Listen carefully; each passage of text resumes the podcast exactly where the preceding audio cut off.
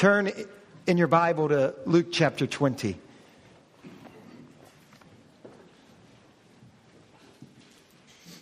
Luke chapter 20. Or scroll in your Bible.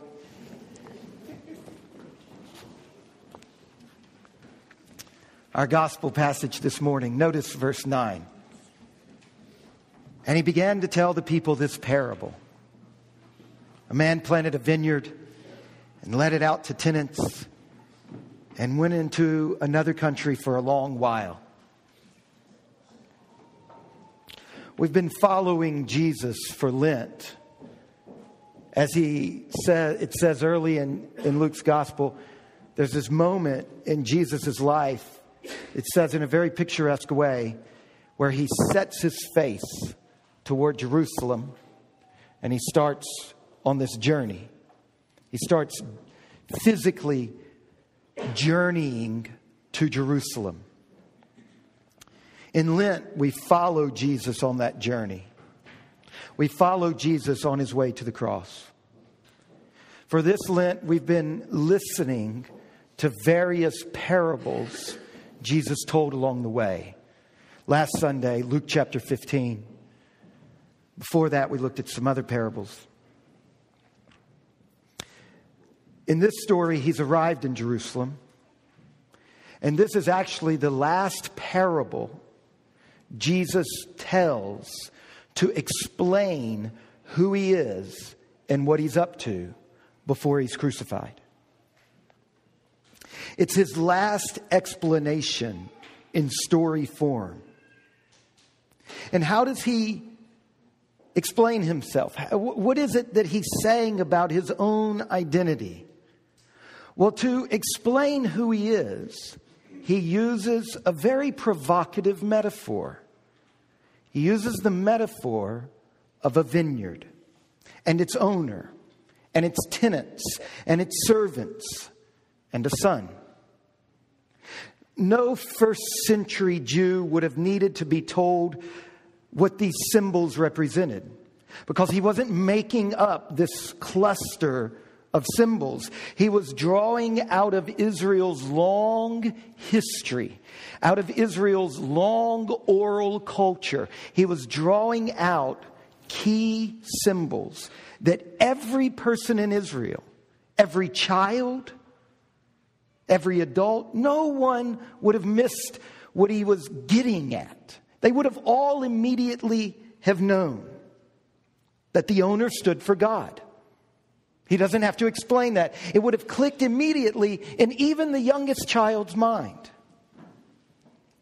that the farmers, the tenant farmers, stood for Israel, that the servants stood for her messengers, the prophets.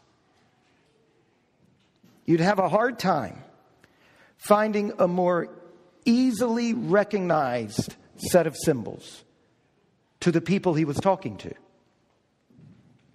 You see, Jesus is identifying himself, listen carefully, not as the solution to the generic problem of the world, but as the climax of the story of Israel. You see, in the West, we've lost the Old Testament. And this is a very complex set of circumstances that has resulted in many of us in this room who were raised in the church, who know how to share the gospel, and we can do it by starting in Genesis 1, 2, and 3 and skipping three quarters of the Bible and then landing on Jesus. We can tell people that Jesus is the answer to their problem, even though from the first line of the Gospels, Jesus is not the answer to your problem, he is the climax of the story of Israel. The first line of the Gospels. Is, G, is, is Matthew saying that Jesus is the son of Abraham? In Luke, Luke says Jesus is the son of Adam. In John, the first line connects Jesus to the creation of the world. You see, our problem is that we, we're standing at the end of three to four hundred years of history that has robbed the church of the Old Testament. And on our best day, the Old Testament is merely an illustration of the problem. And on our worst day, more than 75% of the pages in the Bible go unrecognized. And you know what results from this? It's the same result if you're a liberal or you're a fundamentalist or an evangelical. Jesus becomes your homeboy. Jesus becomes a pet Messiah. He becomes a Messiah that solves the problem you articulate, which, funny enough, leaves out your real issues. Jesus becomes this homeboy that blinds you to the deepest idols of your life. So if you're a fundamentalist, Jesus solves the problem of you headed to hell. And if you're a liberal, Jesus empowers the marginalized. And if you're an evangelical, Jesus sanctifies your own personal moral brokenness. But in all three of these, Jesus has become a homeboy. He's become someone who protects your deepest idols and preserves the status quo and allows you off the hook by seeing your enemy's idols clearly while you're blind to your own. And so you take a passage like this and you think it's Jesus talking about your problem. But every line of the parable is Jesus saying he's the climax of the story of Israel. Now, does that have anything to do with your problem? Absolutely. But the issue is when we bring our kind of angle to the table and we lop off 75% of the Bible, we protect ourselves from dealing with our main idols. Just so you know, this loss of the Old Testament as fundamental to understanding who Jesus is? It reached its high point in the late 1800s and the early 1900s, where the Old Testament, instead of becoming fundamental to defining who Jesus is, became just little illustrations of generic universal truths. The Christians in Nazi Germany followed that line and created a Jesus that sanctioned the Nazi regime. They were brilliant, they loved God, and it blinded them to the radically destructive nature of Nazism. Don't think you can follow the same path and do any different. Now, maybe Nazism is not staring us in the face, but there is an empire of idols that are as deeply rooted in us that we're in danger of being blind to, just like Nazi Germany. So, what's going on here? Well, to understand this passage very clearly, we have to take three quarters of the Bible seriously.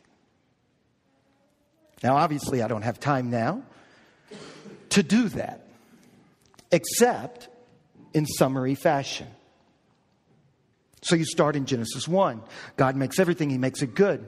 Genesis 3. Humans sin against God. They shatter all of God's creation. Every dimension of life and matter is affected by the stain, by the cancer, by the cancerous tentacles of sin and evil and death. And once that happens, God chooses one person. He chooses Abraham. And God calls Abraham to a task. Abraham lived in present day Iraq, and God calls Abraham to go a wandering, to go wandering off as a nomad in the direction of what we call today Israel, depending on your political persuasion, Israel or Palestine.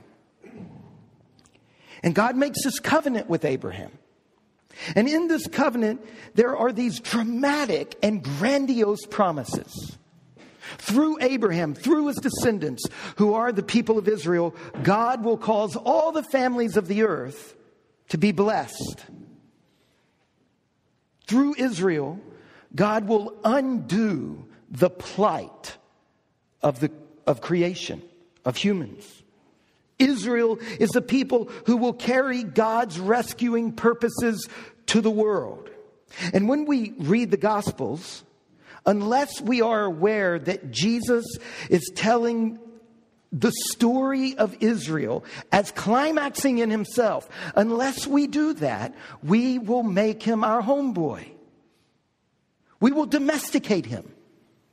He will be very safe. He'll challenge a few things in our life, but not the deep core idols of our life. The events of Jesus' life, his death, his resurrection, his ascension, they can only be understood properly. His, his teachings can only be understood properly in this context. Now, when you read the Old Testament, and you should, you should read it over and over and over. When you do, you get to the end of it, whether you're reading it in the order that's in your English Bible or you're reading it in the order that's in Jewish Old Testaments, whichever order you're reading it in, the one that ends in Malachi, that's our English version, the Jewish order that ends in Chronicles, whichever order you are reading it in, you get to the end and you're left with the sense that the story of Israel is going somewhere, but it hasn't gotten there. It's an unfinished narrative. Things are supposed to happen that haven't happened yet. At the end of the Old Testament story, Israel is stalled. It's like the story of a journey in which the travelers misread a map, they lose their way, they get stuck in quicksand or lightning sand, if you're fans of one of the great movies of all time. And there are ROUSs or hostile armies, if you haven't seen The Princess Bride, coming toward them. And it just stops there. That's it. It stops there. Nail biter. What's next? When you read the Old Testament, you see these great beginnings with these wonderful visions of God's plan and God's purpose to renew all of creation.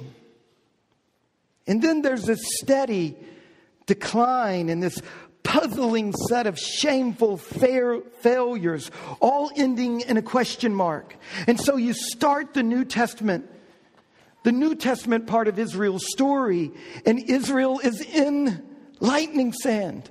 Israel's in quicksand. The armies are bearing down. Rome is surrounding her, literally. Everywhere you look, Israel is on the brink of, of just catastrophe. Oh, and so over and over through Jesus' ministry, here's, here's one of our big problems if you grew up like me in the very conservative evangelical part of the world. You read all of Jesus' warnings as warnings about your soul facing hell. But he was talking to Israel and he was saying to Israel, you're about to get hurt. You better repent. Rome will destroy you. We see this playing out very clearly in the last three weeks of the passages we've been reading. Jesus consistently and constantly is warning Israel that God is about to bring his judgment down on Israel. The judgment that Israel wanted God to give Rome because Rome had, Rome had conquered Israel and was abusing her. Jesus is repeatedly saying to Israel, that judgment is coming to you.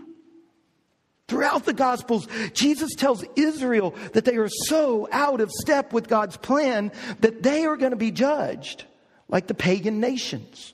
Look with me at Luke, Luke chapter 3. Just a few of these moments. Luke chapter 3, verse 7, before Jesus even begins his public ministry. John the Baptist, the forerunner to Jesus, he comes on the scene and listen to what he says. He said, therefore, to the crowds that came out to be baptized, You brood of vipers, who warned you to flee from the wrath to come? Listen, John is talking about Rome. He's talking about Rome is about to destroy Israel. Who warned you to flee from the wrath to come? And do not begin to say to yourselves, We've got Abraham as our father. Don't say, Hey, because we've got the right heritage, because of our parents and our grandparents and all, we're going to get out of jail free. Even now, the axe is laid at the root of the trees. Every tree that does not bear good fruit is cut down and thrown into the fire. Then look at verse 17. John says, You think I've got a tough message the one who comes after me, talking about Jesus. His winnowing fork is in his hand to clear his threshing floor and to gather the wheat into his barn, but the chaff he will burn with unquenchable fire. Look, I've been saying this over and over the last few weeks. If you think the Old Testament is about a God of wrath and the New Testament is about a Jesus of love, you have not read the New Testament. Look at these images here.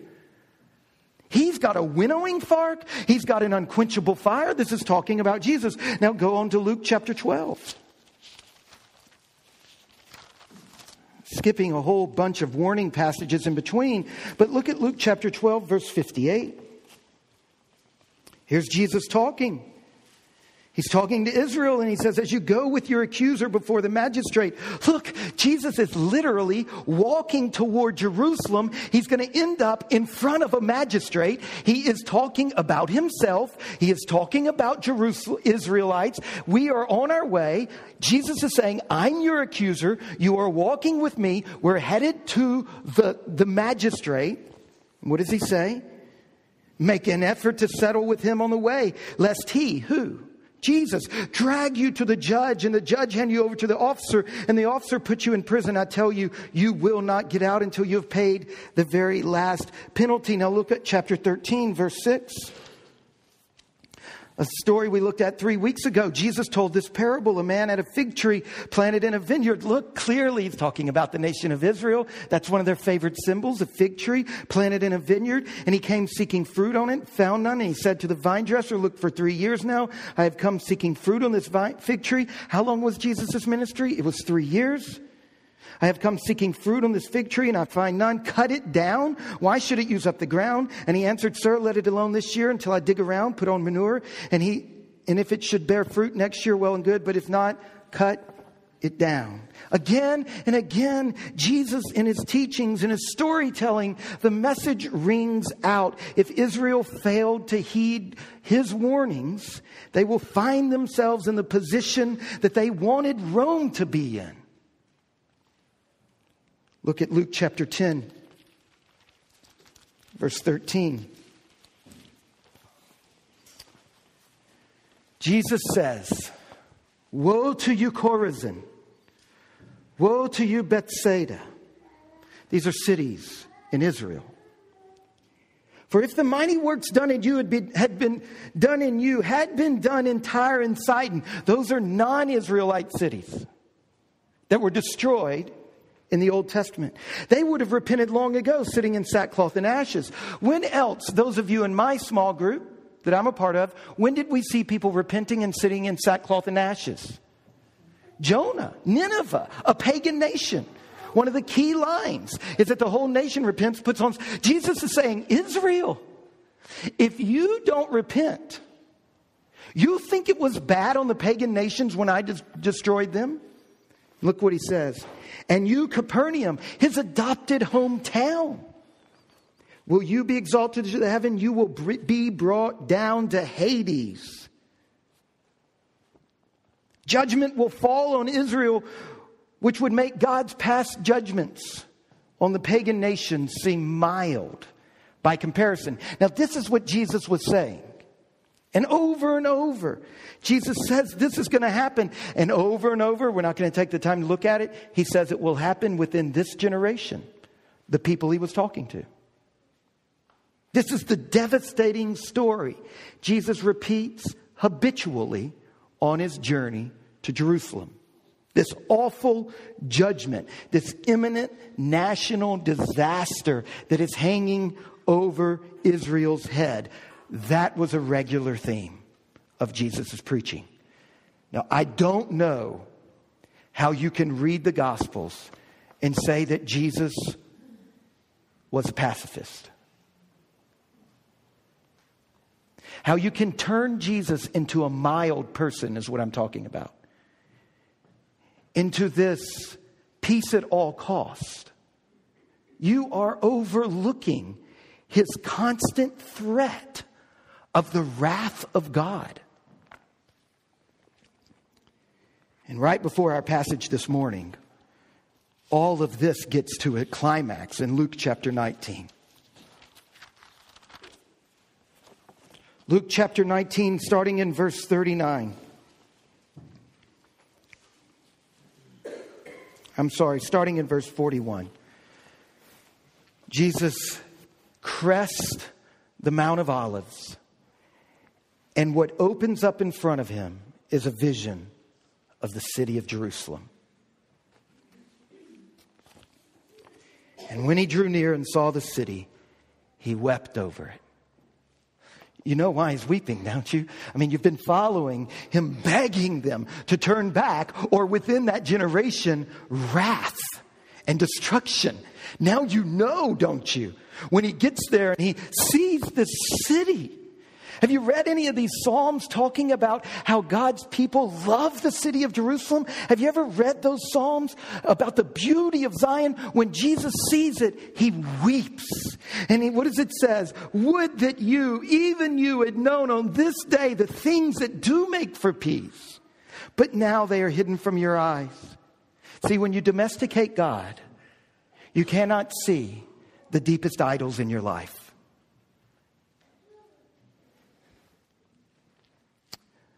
For the days will come upon you when your enemies will set a barricade around you and surround you and hem you in on every side. Look, this is a historical statement. It is straightforward. He is talking about AD 70. He is talking about on that very mountain in less than 40 years, Titus, a Roman general, will stand with the 10th legionnaires. And when they get finished with Jerusalem, it will be razed to the ground. He's saying this. They will tear you down to the ground, you and your children within you, and they will not leave one stone upon another in you because you did not know the time of your visitation. Wouldn't you weep too? If you knew that within a, that generation, men, women, babies, children, women will cry out, Oh, I wish I had never had a child. If you knew this was going to happen, wouldn't you weep? Wouldn't you beg Israel? Get in line with the purposes of God. Stop in your steadfast agenda. Over and over, Jesus warned Israel. The judgment she wanted God to mete out to the pagan nations would fall on her. Assyria and Babylon had been the instruments of God's wrath before in Israel's life. Rome will be the next instrument. So, in our parable in Luke chapter 20, verses 9 through 19, Jesus summarizes this thing he's been saying over and over. Notice first, God sends messenger and another messenger and another messenger. He sends the prophets. Israel reject them. They abuse them. By the way, if you're familiar with the biblical story, in a few days after this, Stephen stands up in Jerusalem and says the same thing. You killed the prophets, and they pick up stones and they kill Stephen on the spot. You don't start messing with Israel's sense of identity and saying they are not who they think they are without provoking violence. And finally, in this story, Jesus says, The patience of God reaches a terminal end. He will send his son, and that is the last messenger. No one else after that. The, to reject the son is to turn the last chance away. But the story doesn't stop there. Yes, Israel rejects the son. And when they do, you see, Jesus wept because he knew Israel had signed her death warrant.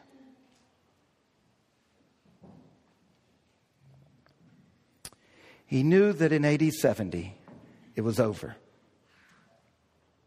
And he knew the die was cast then.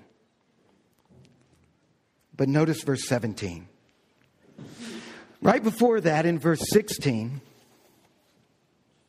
when they heard this, they said, if you know Greek, maginatoi, which literally is the strongest way of saying no. Some of you have a way of saying no that you say at home, but you wouldn't want me to say now. It's in the optative state, which means may this possibility never happen. No, no, no, it is not so. God will never take away from us what He's given us. We refuse to think of God's wrath turning against us in that way. And Jesus says in verse 17, what then is this that is written? He quotes the Old Testament. The stone the builders rejected has become the cornerstone. Israel's re- the, see Israel's rejection of Jesus is going to be a terminal end for Israel. But but God will take it up into his purposes and make this rejection the cornerstone of a new work. Her fate is sealed. Israel re- will reject God's son, but God will vindicate his son. The rejected stone will be vindicated. He will build the true temple, and God's Son will become the chief feature of the new temple. Look at verse 18. Everyone who falls on that stone will be broken in pieces, and when it falls on anyone, it will crush him. Jesus Christ, God's Son, will become the standard by which everything and everyone is judged. Even though the tenants kill the son, the vineyard owner will have the last word. And in God's mysterious power, what the tenants, what these tenant farmers do to the son, take him out of the city and kill him. By the way, where did they kill Jesus? Out of the city, on the hill of Golgotha. In God's mysterious power, he will take what the, the tenants do to the son and it will become the actual victory of God. The cross will become the throne. The murder will become the ascension.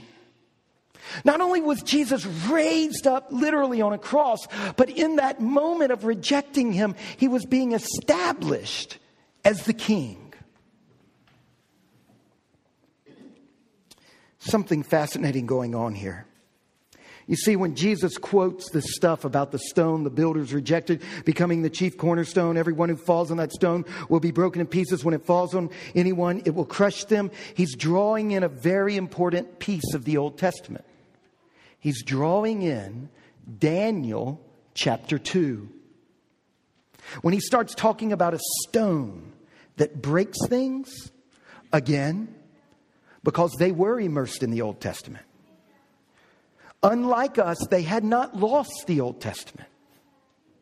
They knew what he was referencing. Because one of their most famous prophecies involved a stone that breaks things. In Daniel 2, one of their, fav- one of their favorite prophets, he has this vision of an enormous statue that is identified as a symbol of the evil world empires the evil empires that work against God's agenda. And then there's this stone that starts rolling down and it hits the statue and it shatters the statue and it's God's judgment on the evil empires of the world. They love that. But Jesus is saying, Israel, you have become one of the evil empires.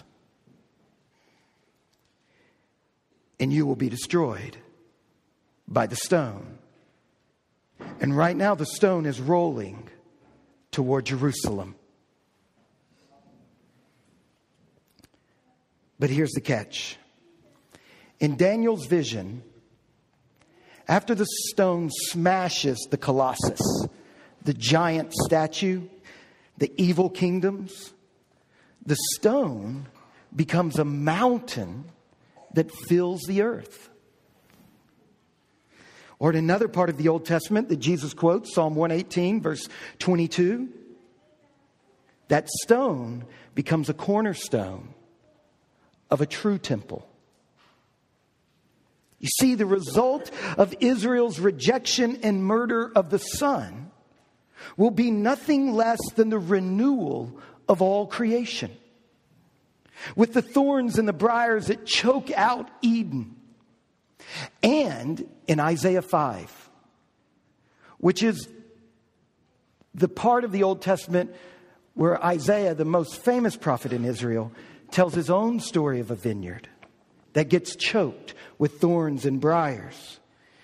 Jesus is saying, What you do to me will actually affect the reversal of sin thorns and briars replaced with beautiful trees. I love the way this is described in Isaiah 55. You shall go out with joy and be led forth with peace. The mountains and the hills will break forth before you into singing, and all the trees of the field will clap their hands. Instead of thorns will come up fir trees. Instead of the briar will come up the myrtle tree. And it shall be to the Lord for a name, for an everlasting sign that shall not be cut off. This is the large vision of what God God will accomplish through the rejection of his son, nothing less than new creation. The renewal of the whole created order, the whole creation set free from its slavery to decay.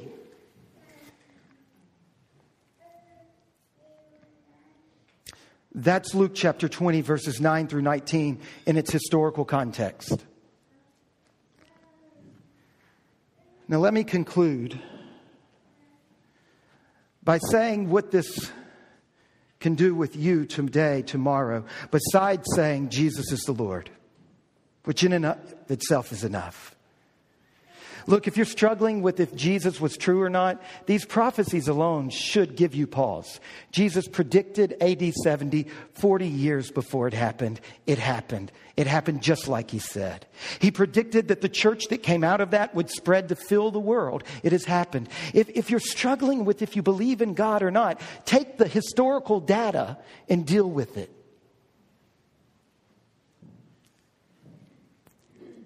But I want us to look at it from another angle. When Jesus announced what God was doing in the world, he was murdered for it. He was killed. That's what happens when he got to Jerusalem. What should you expect when you live for God in his kingdom? When you stand up to the evil empires of this world, in whatever manifestation your life and vocation, vocation brings you to, when you stand up against the evil and the darkness in this world in the name of the King, don't expect anything else. When you work for God in His kingdom, you know, I think of Aaron and Scott. I think of how Aaron and Scott Tomorrow, you know what they get up to? They get up to a job that takes them right to the front lines. You've seen those World War II movies where they're in the trenches and they're waiting to go up over the edge? And you have that incredible dread that 90% of them are going to be mown down. That's what I think when I think about Aaron and Scott. They're going to fight an evil in this world that crushes the most powerless among us. And it's terrible. And what it does to Aaron and Scott, I think about this a lot. When I think about our housewives, that tomorrow you're getting up, and if there is ever a moment in the history of our civilization where homemaking is out of all order with the grain of the universe, and if there's ever been a moment where the church has said nothing to homemakers about how their job is on the front lines. So when I think about Mary Grace and I think about my own wife as I go into my office, and I think when I'm, I'm leaving my house, what Janelle is about to be doing that day.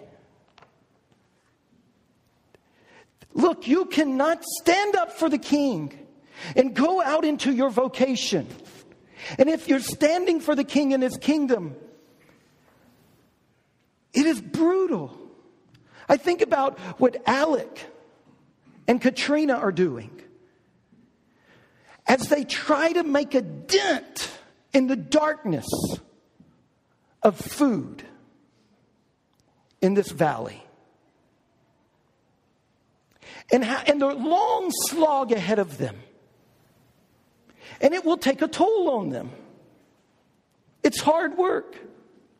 As I think of Joetta and Zeke and Stephanie and Anita, as I think about our artist, if there is a place in our culture where darkness and evil dwells, it's in the arts. My wife and I love watching movies. Most Friday nights and Saturday nights, after the kids go to bed, we watch a movie. We cannot hardly find a movie that doesn't grieve us because of its inability to speak light, but instead an indoctrination into darkness. As I think about Zeke, who is trying to find a way to make art and to make a living. And, and, and as you think about Joetta's struggle to discover the, the, the artist inside of her and to paint with truthfulness to her identity, don't underestimate this battle. As I think about Stephen and Ben as they go out into business and how easy it is in the business world to yield to the blinding idols. This is rough stuff. When we get to the end of our service and we send you out with the presence and peace of God, it's because we know those who have developed worship know that if you don't have that, you're toast. And that every Sunday you need to come back into moments like this where you ascend into the heavens and God heals you and God loves you and God collects you again. When you sound the kingdom note, whether it's in food or art or law or politics or as a student, when I think about our students, it is almost overwhelming to me to think if you can make it. The darkness is so dark. And, and that's just talking about the moral side. But when I try to think about all the other elements of being a student, this is rough stuff. And I know that when you stand up in your dorm and you stand up in your fraternity and you stand up and you sound the kingdom note, you will follow the way of Jesus and you will be rejected. And you will be abused. You will be treated violently. And some of you in your very own home. For you to embrace the kingdom is to sign your own death warrant. But the vineyard owner will have the last word. The last word is not with the enemies of the kingdom. The last word is with the owner of the vineyard. You see, what I'm trying to say to you is that what happened to Jesus is an example, but please don't stop there. What happened to Jesus is not only an example of what will happen to us, it is so much more than that. What happened to Jesus was the decisive victory. So you can march to your martyrdom. Scott and Aaron can walk into the very teeth of the enemy himself, knowing that on a good day, they, they scratched a little ground out for light. And on most of their days, the darkness overcame.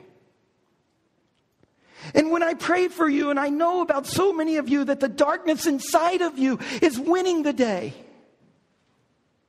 and that Lent has been a giant failure for you and that your sins are higher than your righteousness. That is not the end of the story. Because what happened to Jesus, his, his radical destruction and defeat, was not just our example, it was the decisive victory. So, as Donna sounds the kingdom note in education, as Paula volunteers at the Harrisonburg Pregnancy Center and sounds the kingdom note, We are not merely trying to persuade the rich and the powerful and our own children and our own employers and our own employees and our workmates and our neighbors. We're not merely trying to persuade them to accept God's Son. We are declaring that God's Son has triumphed. That his kingdom shall prevail. That the cornerstone is in place. That a new creation has begun. Did you hear what you prayed in the collect? Almighty and ever living God, in your tender love for the human race, you sent your Son, our Savior Jesus Christ, to take upon him our nature and to suffer death, giving us the example of his great humility. Mercifully grant that we may walk in the way of his suffering. Did you hear?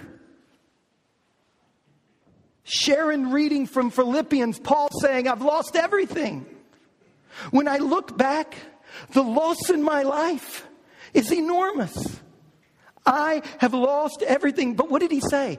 But it doesn't overwhelm me. Why? Because I lean toward what is ahead. What is ahead? This stone growing into a mountain and all of creation being covered with the glory of God. So as you walk into your own martyrdom, whether it's social or physical, or financial or emotional as you go into the martyrdom that your vocation will deal out to you. You can lean into it because you know that Jesus' martyrdom affected something. It opened a door that cannot be closed, that new creation has sprung up.